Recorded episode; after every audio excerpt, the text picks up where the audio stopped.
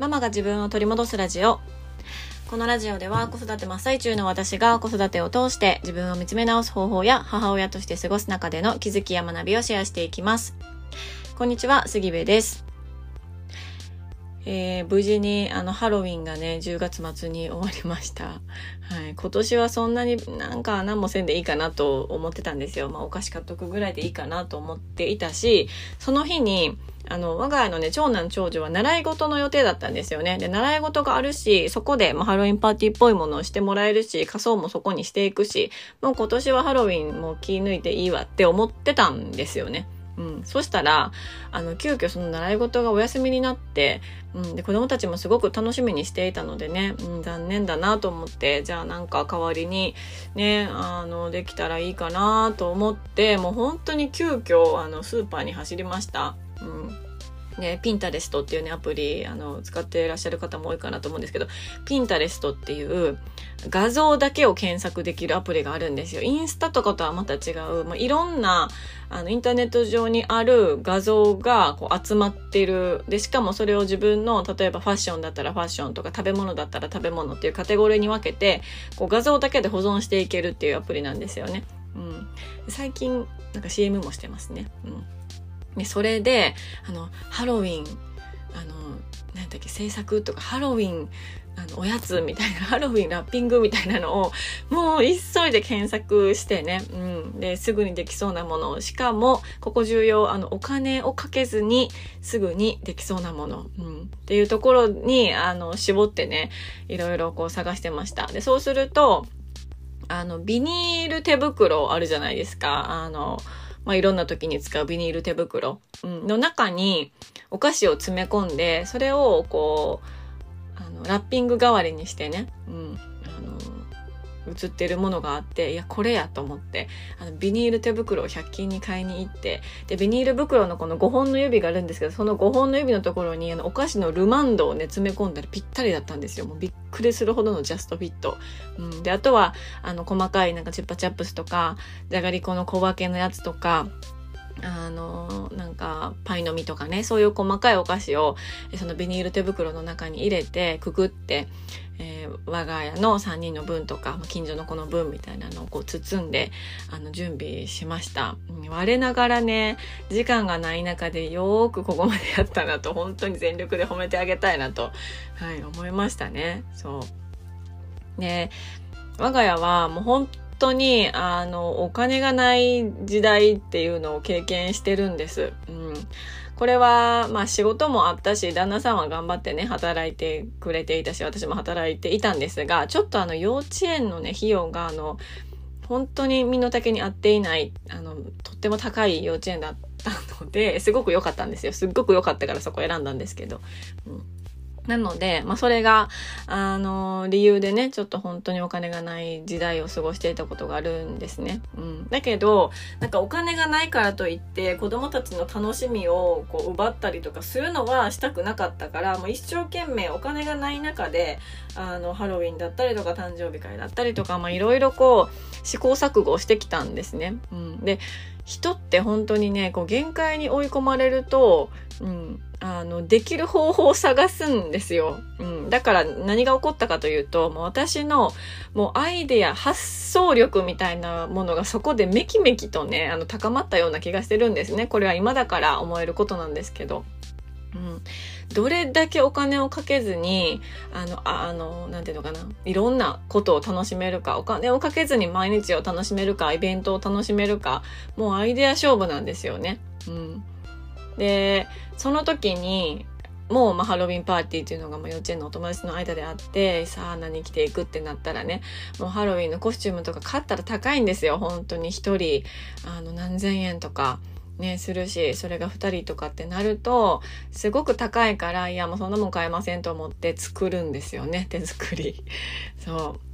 う。100均の、あの、大きなね、オレンジ色のフェルトを買ってきて、で、もう一つ黒のフェルトを買ってきて、あの、かぼちゃのこう、コスチュームを作ったこともありました。で、私、そんなにこう、裁縫とか得意な方じゃなかったんですけど、当時のその経験のおかげで、まあ、ある程度はミシンとかも使えるようになったりとか、あの裁縫の腕もめきめきと伸びたんですよね。そう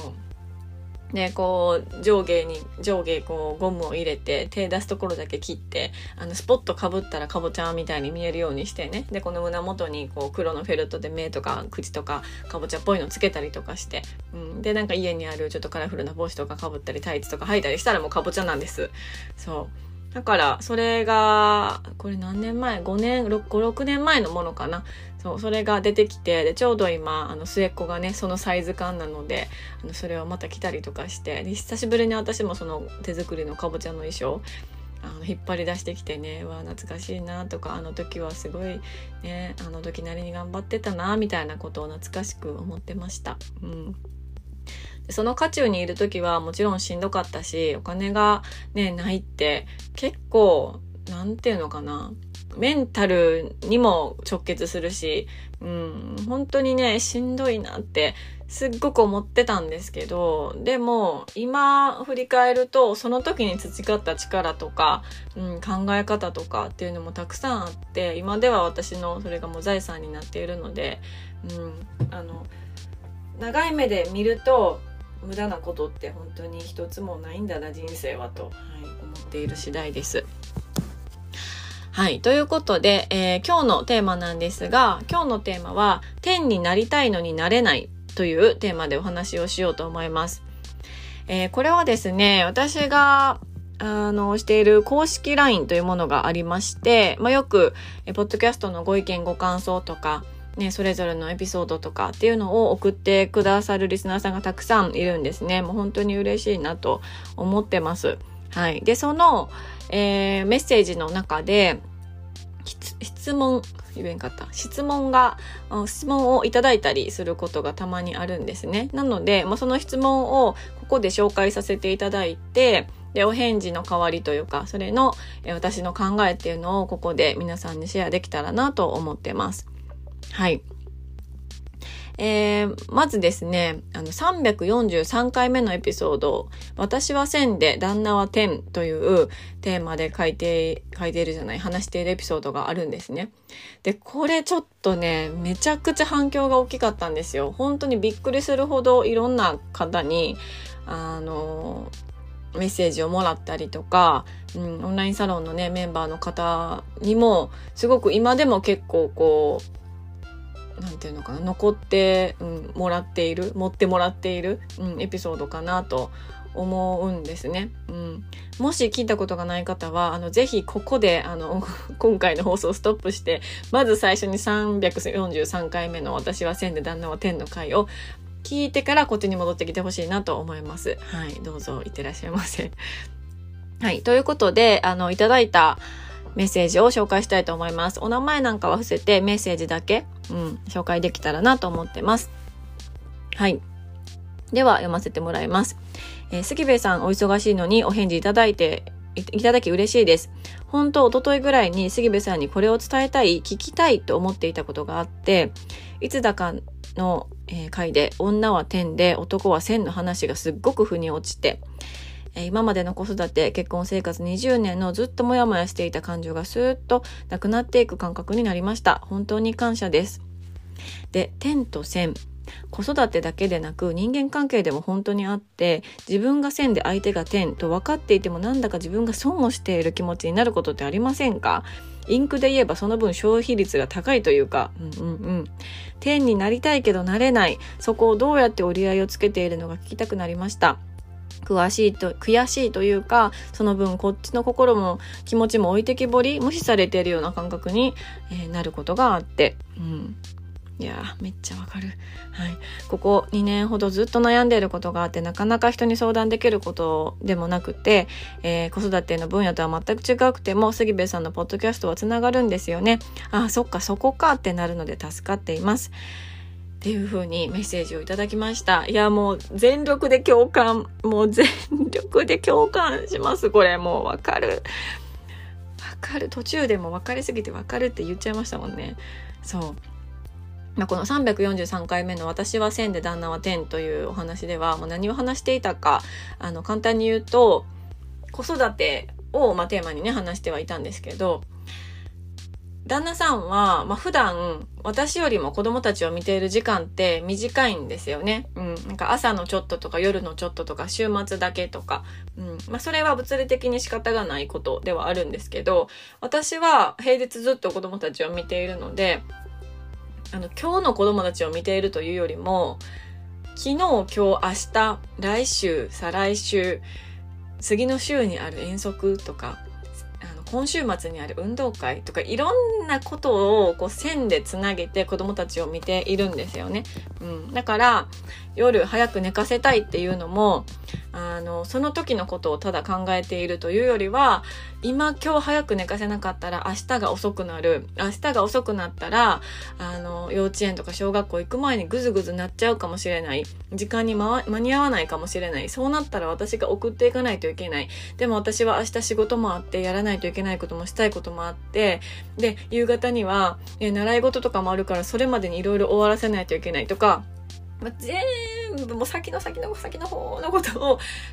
えて今日の夜早く寝てよみたいな。あの対応をしたり言葉をかけたりしてるわけなんですよね。うん。だけど旦那さんは天で、こう、今ここで子供たちと接してることが多いんです、我が家の場合は。うん、だから、あの、子供たちが寝る前にキャッキャキャッキャ楽しそうにしてたら、そこに一緒になってね、あの、ギャンギャン、旦那さんもキャッキャキャッキャ、あの、寝室で言ってたりとか、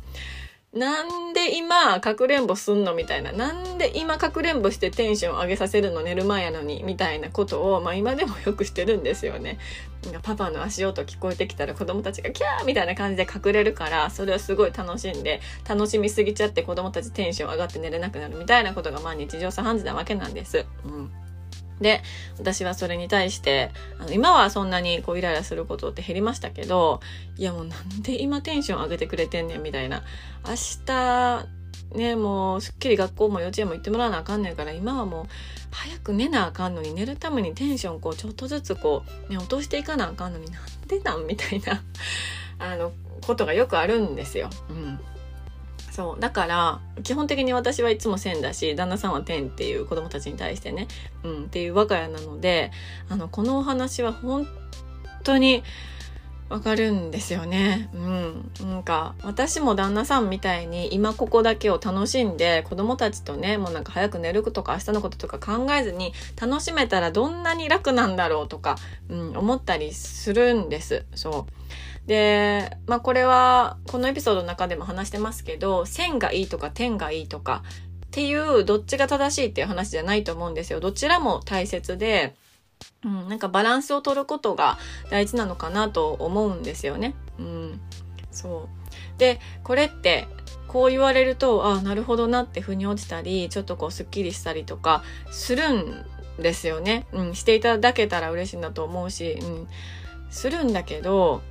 だけど、いや、それ頭で分かってるけど、分かったけど、じゃあどうしたらいいの？天になりたいけどなれないんですけどっていう状況、うん、の、あの、そういう状態なのかなっていうのを想像してました。で、それもすっごくわかる。なんか知ってるのとできるのは違うって言われるように、本当にその状況って、なんか、身動き取れないというか、うん、じゃあどうしたらいいの？って気持ちになるんですよね。うん。で、ここで、まあ私の考えをシェアできたらなと思うんですけど、まず、あの、知っておきたいこと、うん、っていうのが2つあるかなと思っていて、まず1つは、あの、線で生きていることってめちゃくちゃストレスかかるっていうことなんですね。うん、で、どういうことかというと、線で生きてるってことは、点では生きられてないってことなんですよ。もう線とか点とかよくわからなくなってきたけど。うん、線で生きてるってことは、基本的に今ここの瞬間で生きてるというよりは、過去のことを後悔したりとか、うん、将来のことを心配したりとか不安に思ったりしているっていう状況なんですよね。なので、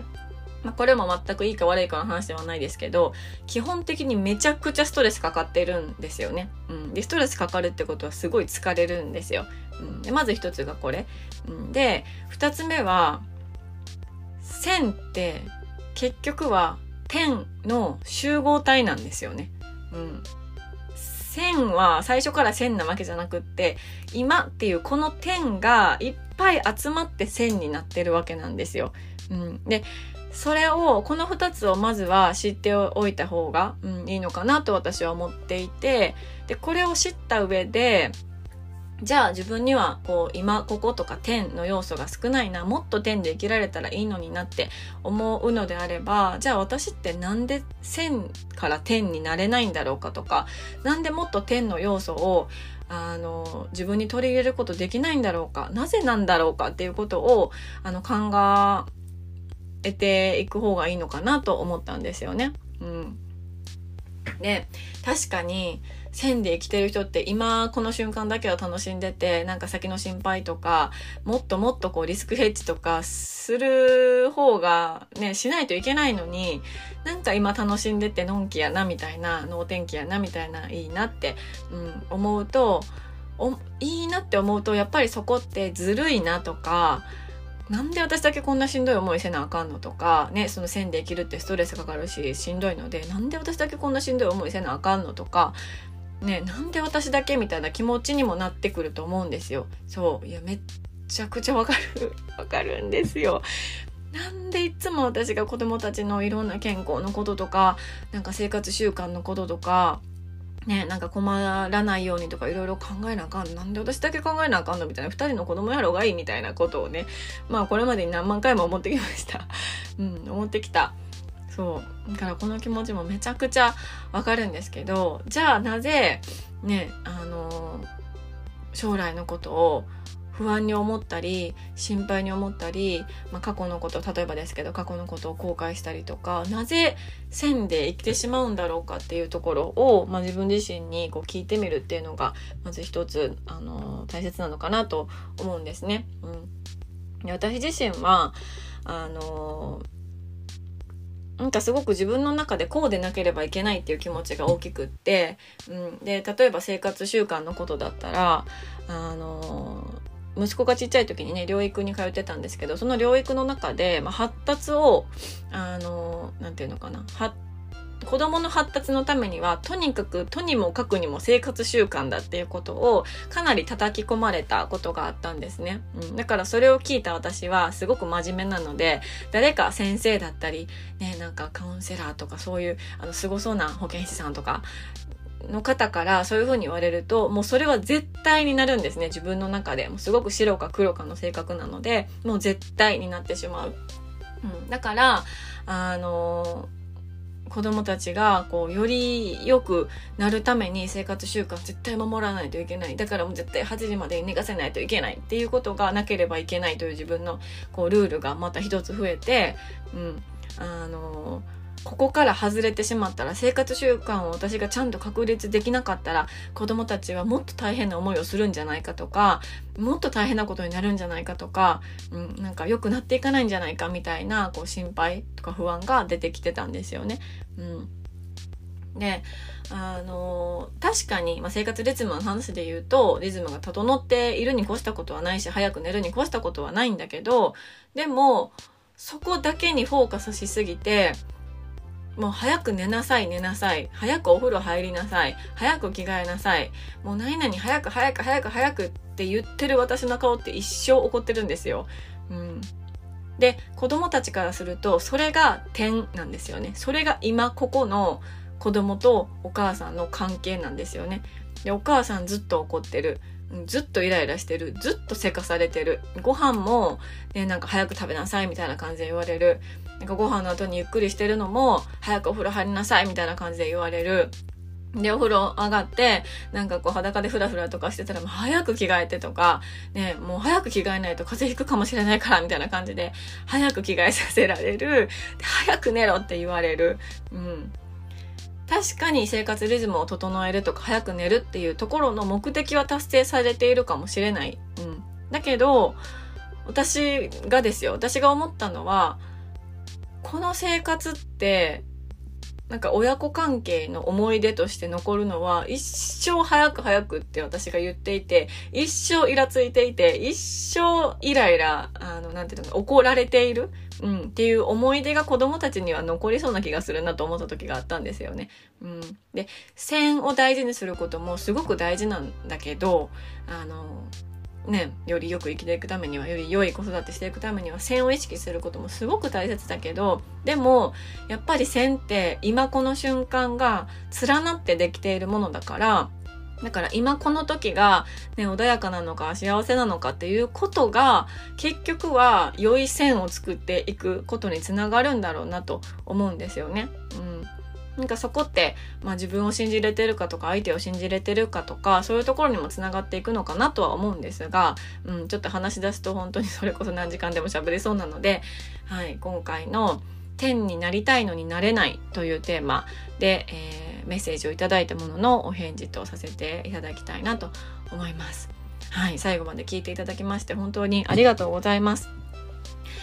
えっ、と、今回は、まあ、自分が線で生きているのか点で生きているのかっていうことを、まあ、改めて考えてみること。うん、で、これはどちらが正しい悪いっていう問題ではなくて、どちらの視点も大事だということ。うん、どちらの視点も大事で、あの、もっと言うとバランスがすごく大切なんですよね。うん、で線で生きてるのであればじゃあどうやったら点の視点を取り入れられるのか、うん、点の要素ってどうやったら取り入れられるのかなぜ取り入れられないのか、うん、っていうところを考えてみるとあ自分ってこういう性質があるからなんだなとか、うん、自分ってすごくあの怒ってないことにをこう不安に思ってしまうあの癖があるんだなとか、うん、そういう面で自分を知るというところにつながっていくのかなと思います。うんあの最後に言っておきたいのはどういう自分が分かったとしてもどういう自分の性質が分かったとしてもそれっていいも悪いも本当にないんです。もうそれってただの性質なだけなので、いいも悪いもない。うん、それだけは、あの、分かっておいていただきたいなと思います。はい。ということで、最後まで聞いていただきまして、本当にありがとうございます。あの、こんな風に、あの、質問とかね、いただいた場合には、それを、えー、ポッドキャストの中でお返事させてもらったりすることも、えー、ありますので、ぜひぜひね、あの、感想、ご意見、エピソード、質問等々あれば、LINE の公式アカウントに、送っていただけたら嬉しいです。では、今日も素敵な一日になることを願っております。